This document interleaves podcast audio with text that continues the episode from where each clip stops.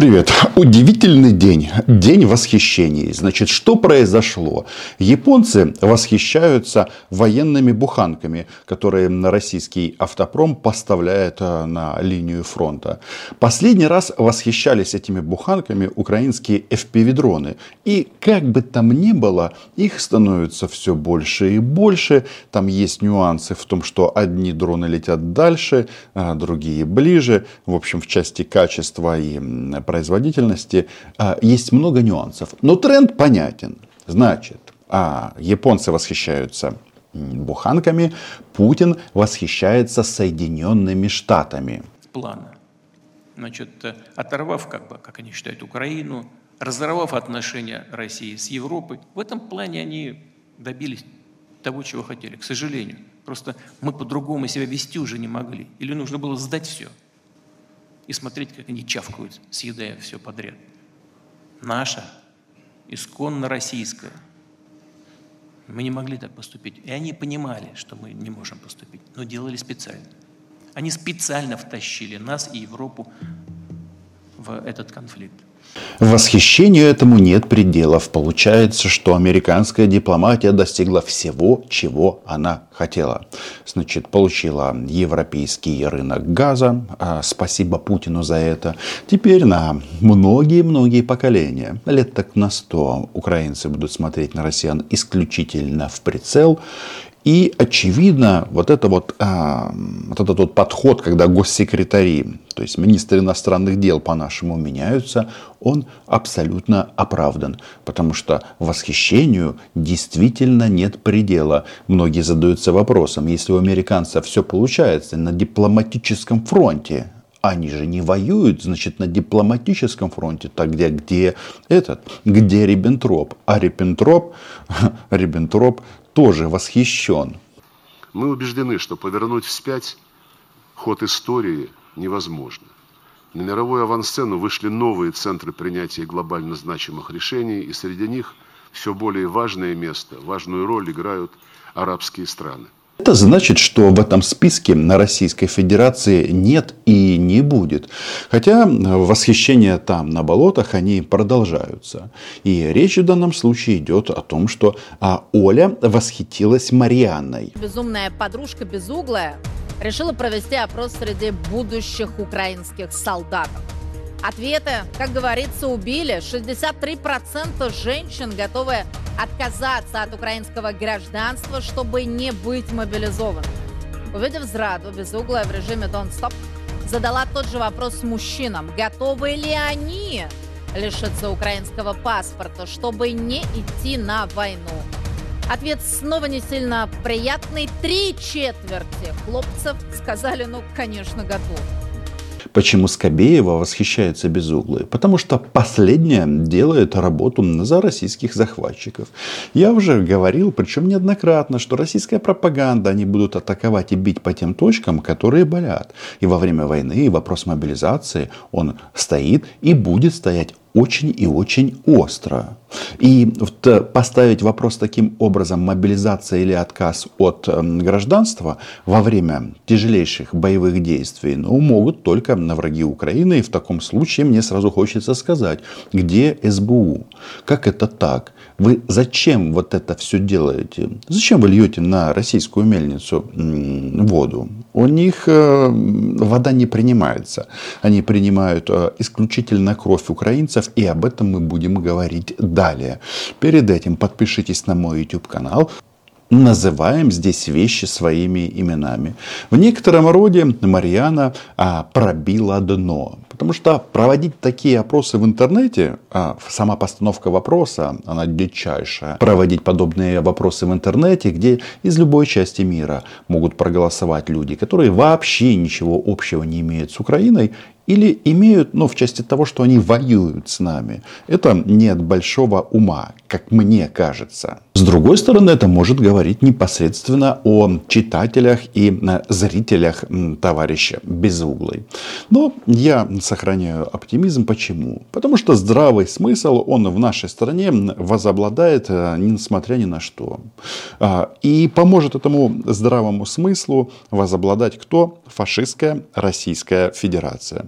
Вот вчера была пресс-конференция президента.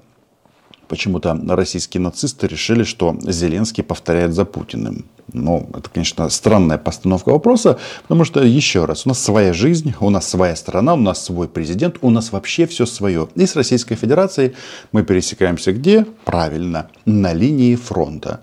Так вот, они очень четко, описывая пресс-конференцию, это важно обратить внимание всему, и военному, и политическому руководству. Конечно, разберем вот это вот возвращение к здравому смыслу, На, на примере того, что они хотят сделать с главой украинского государства.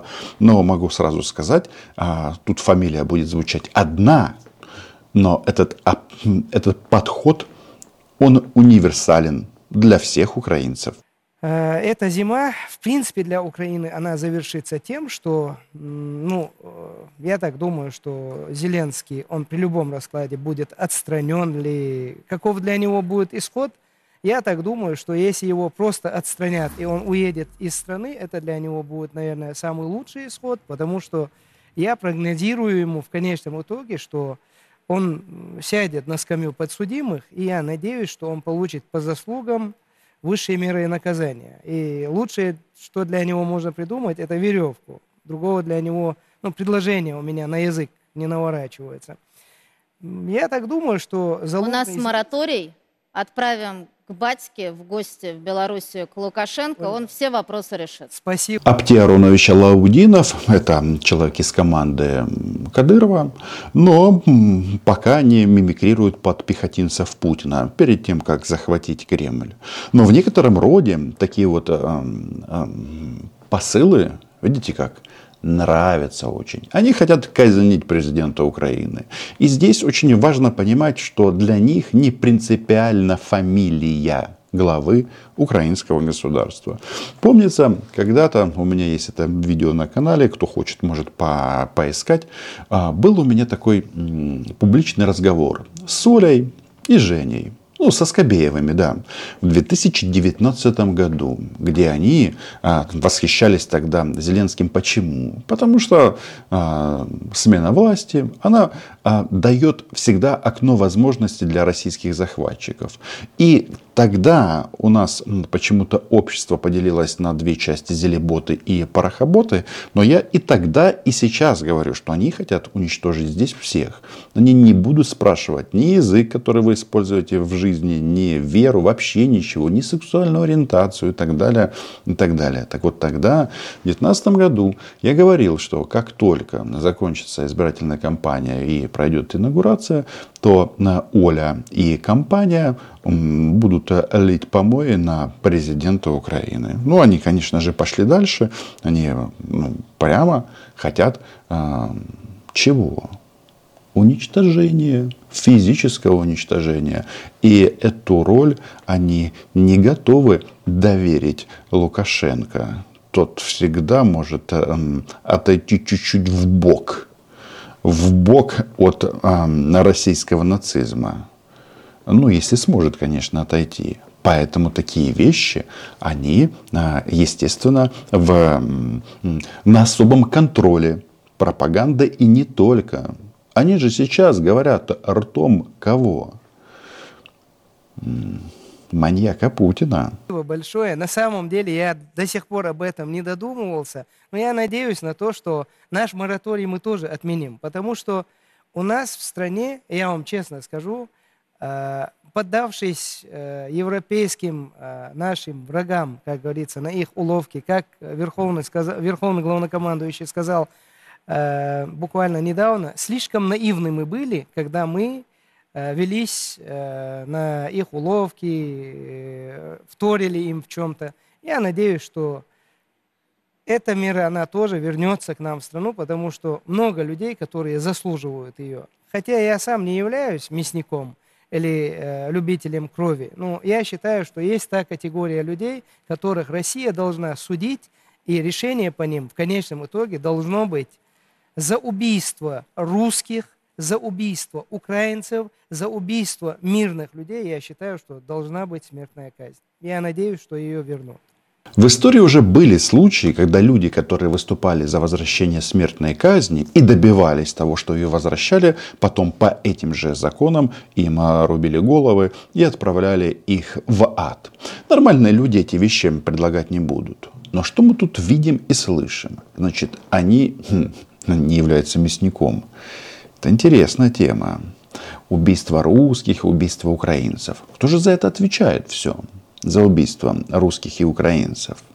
Но, наверное, те люди, которые начали войну.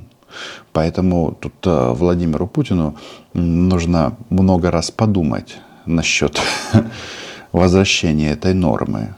Вопрос в следующем, что казнить они хотят не только Зеленского, не только политическое руководство, но и военное, и провести, соответственно, этнические чистки среди населения. Это называется у них перевоспитание или денацификация. Значит, часть будет физически уничтожена, часть будет выселена на территорию России, ну, как обычно, Сибирь, Даль- Дальний Восток, но остальные должны будут молчать и м- сделать все, чтобы их детей украинских учили ненавидеть и Украину, и, соответственно, служить Российскому рейху. Тут все очень просто. И что важно, они же об этом говорят абсолютно вслух, очень и очень громко. Поэтому, Оле, не стоит эту тему так сильно разгонять со смертной казнью. Это, да, это много два года. Но когда но... украинский народ предал общую историю, предал память своих предков, предал свою веру. Представляете, какие ему надо сделать усилия, чтобы проснуться надо. И вернуться? Я, я, к сожалению, представляю, а что... Я, я, я думал, что это легче пройдет. Этого нет. Пока единственное, вот, что осталось от украинской культуры, украинского народа, это те, которые уехали в Россию. Да. И вот здесь у них есть возможность сохранить свою культуру, это... язык. Тут я не спорю с вами. Я, я не спорю с вами, но я а говорю... Украина, о том, я... Украина... Я не говорю о государстве Украины, я говорю о людях, которые там живут. Люди выбрали свой путь. И как только он возьмет автомат в руки, пусть не ждет снисхождения. Российские фашисты ничего не скрывают. Вот а, они теперь прямо говорят о том, что наказать надо украинский народ. Карать нужно украинский народ. И вот... А, к чему я это все веду? Что вот эти вот высказывания а-ля президента Украины, Марьяна поссорилась с Валерой, ну, Валерой Залужным, это неправильный подход к делу. Ну, во-первых, может быть, Валера для кого-то Валера, но для воюющего государства он все-таки Валерий Федорович. Ну и Зеленский у нас тоже давно не Вова, а Владимир Александрович. Насчет Безуглой, это как угодно, потому что от нее вообще ничего не зависит. Ну, кроме на сегодняшний день вреда, я не вижу, чтобы она производила что-то хорошее. Особенно в части ведения информационной работы, информационной войны. Потому что да, страна должна говорить, что будет сложно и тяжело, что мобилизация будет продолжаться, а не вкидывать вот эти вот вещи, мол, ну, я посмотрю, военные хотят мобилизовать пятьсот тысяч, для чего их мобилизовать? Ну, для чего мобилизуют во время войны? Для войны. Тут стоит вопрос, а что делать с людьми, которые уже двадцать два месяца на фронте? И человек устает. И это вопрос, да, в некотором роде справедливости.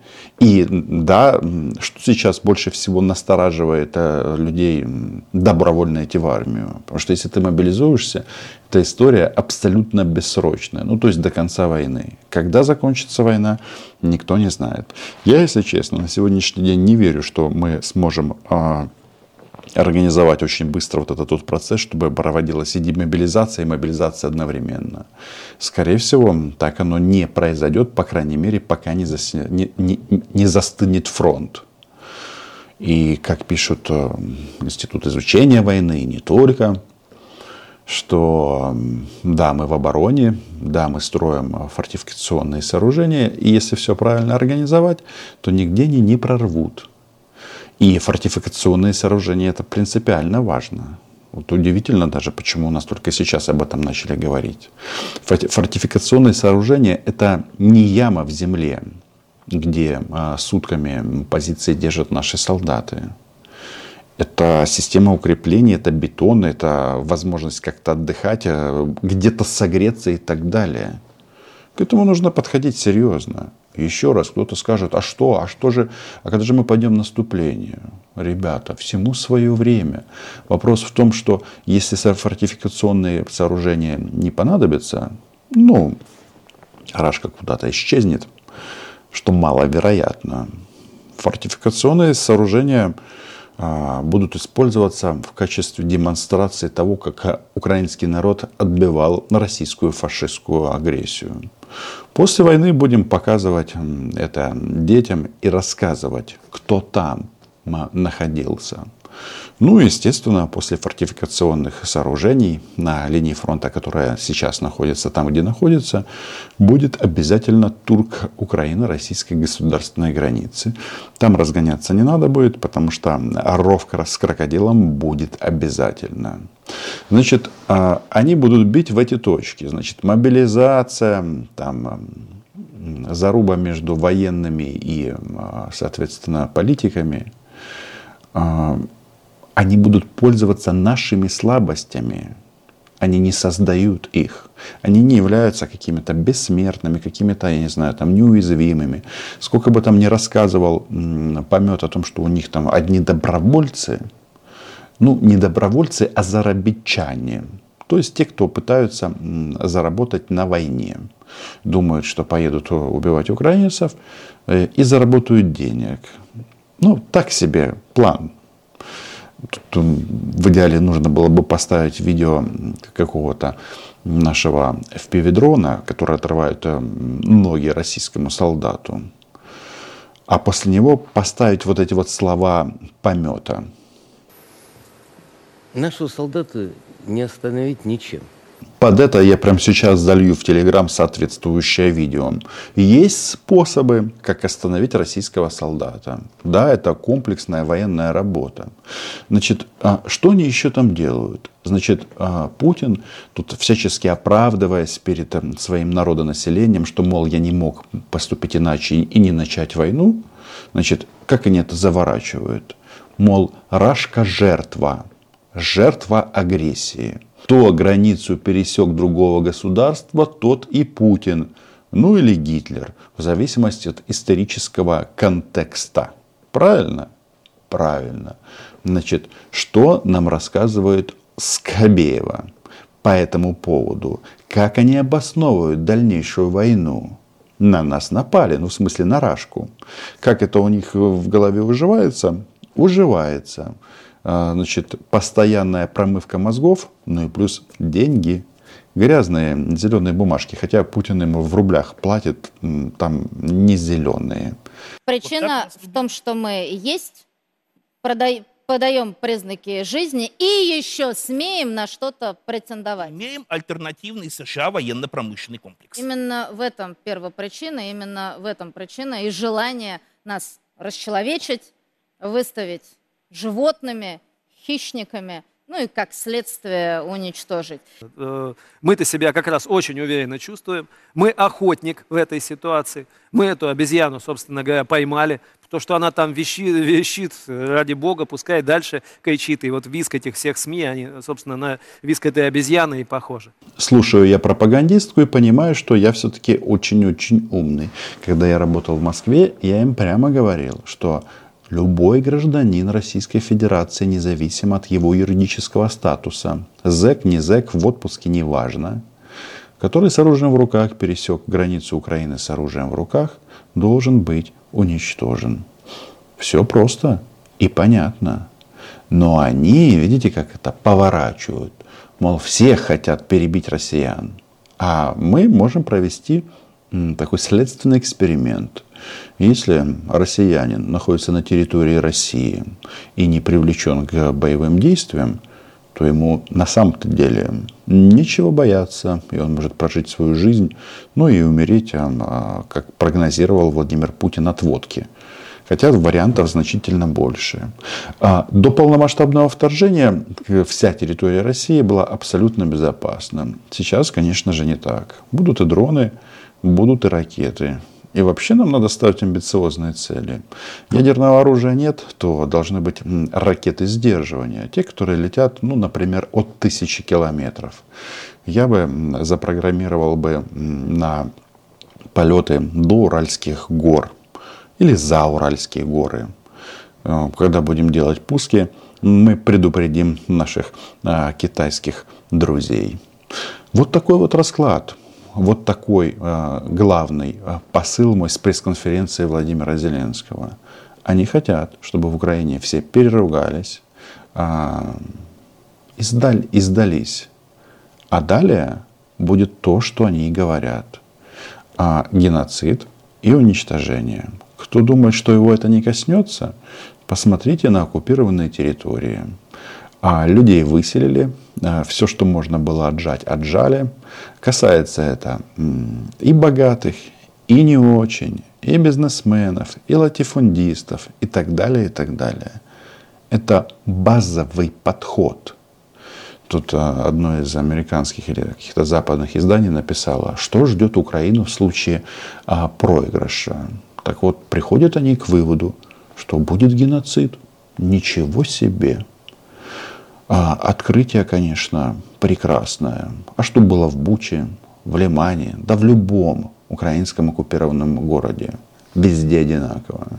Я вот подписан на, на различные российские паблики. И там каждый день так время от времени проскакивают такие новости. Украинец осужден.